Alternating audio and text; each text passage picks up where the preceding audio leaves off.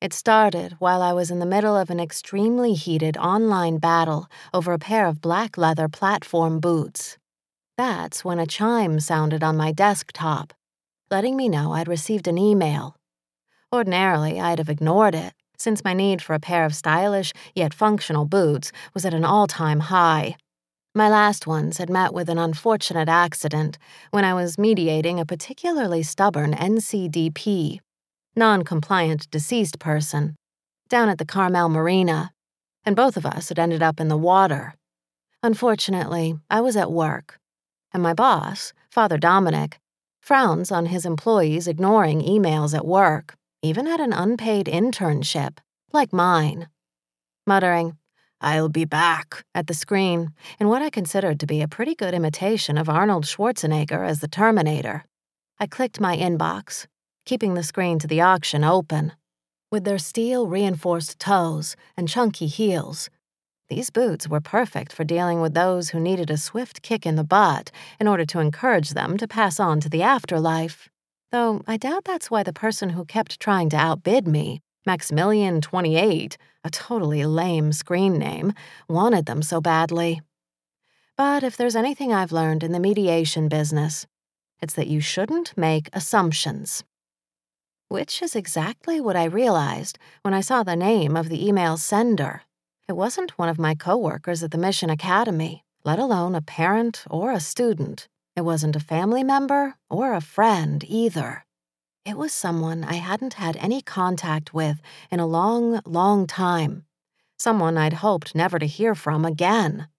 Just seeing his name in my inbox caused my blood to boil, or freeze. I wasn't sure which. Forgetting about the boots, I clicked on the email's text. 2. Suze Simon at missionacademy.edu from Paul Slater at slaterindustries.com. Re Your House. Date November 16, 2016, 1:02 p.m. Pacific Standard Time. Hi, Suze. I'm sure you've heard by now that my new company, Slater Industries, has purchased your old house on 99 Pinecrest Road, as well as the surrounding properties. You've never been a sentimental kind of girl, so I doubt you'll have a problem with the fact that we'll be tearing your house down in order to make way for a new Slater Properties development of moderately sized family homes. See attached plans. My numbers are below. Give me a call if you want to talk. You know, it really bothers me that we haven't stayed in touch over the years, especially since we were once so close. Regards to Jesse. Best, Paul Slater. P.S. Don't tell me you're still upset over what happened graduation night. It was only a kiss. I stared at the screen, aware that my heart rate had sped up. Sped up? I was so angry, I wanted to ram my fist into the monitor, as if, by doing so, I could somehow ram it into Paul Slater's rock hard abs. I'd hurt my knuckles doing either, but I'd release a lot of pent up aggression.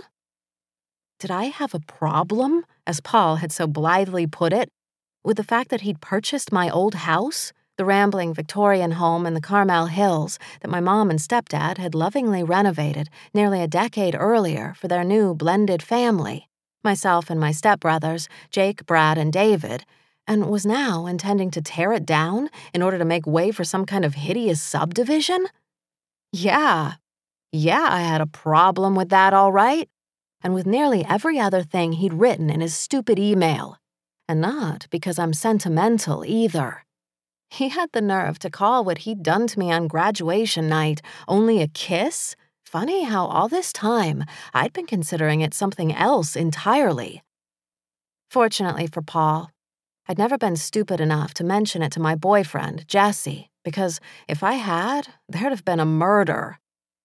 But since Hispanic males make up about 37% of the total prison population in California, and Paul evidently had enough money to buy the entire street on which I used to live, I didn't see a real strong chance of Jesse getting off on justifiable homicide. Though that's what Paul's murder would have been, in my opinion. Without stopping to think, huge mistake, I pulled my cell phone from the back pocket of my jeans and angrily punched in one of the numbers Paul had listed It rang only once before I heard his voice, deeper than I remembered, in tone smoothly. This is Paul Slater. What the hell is your problem?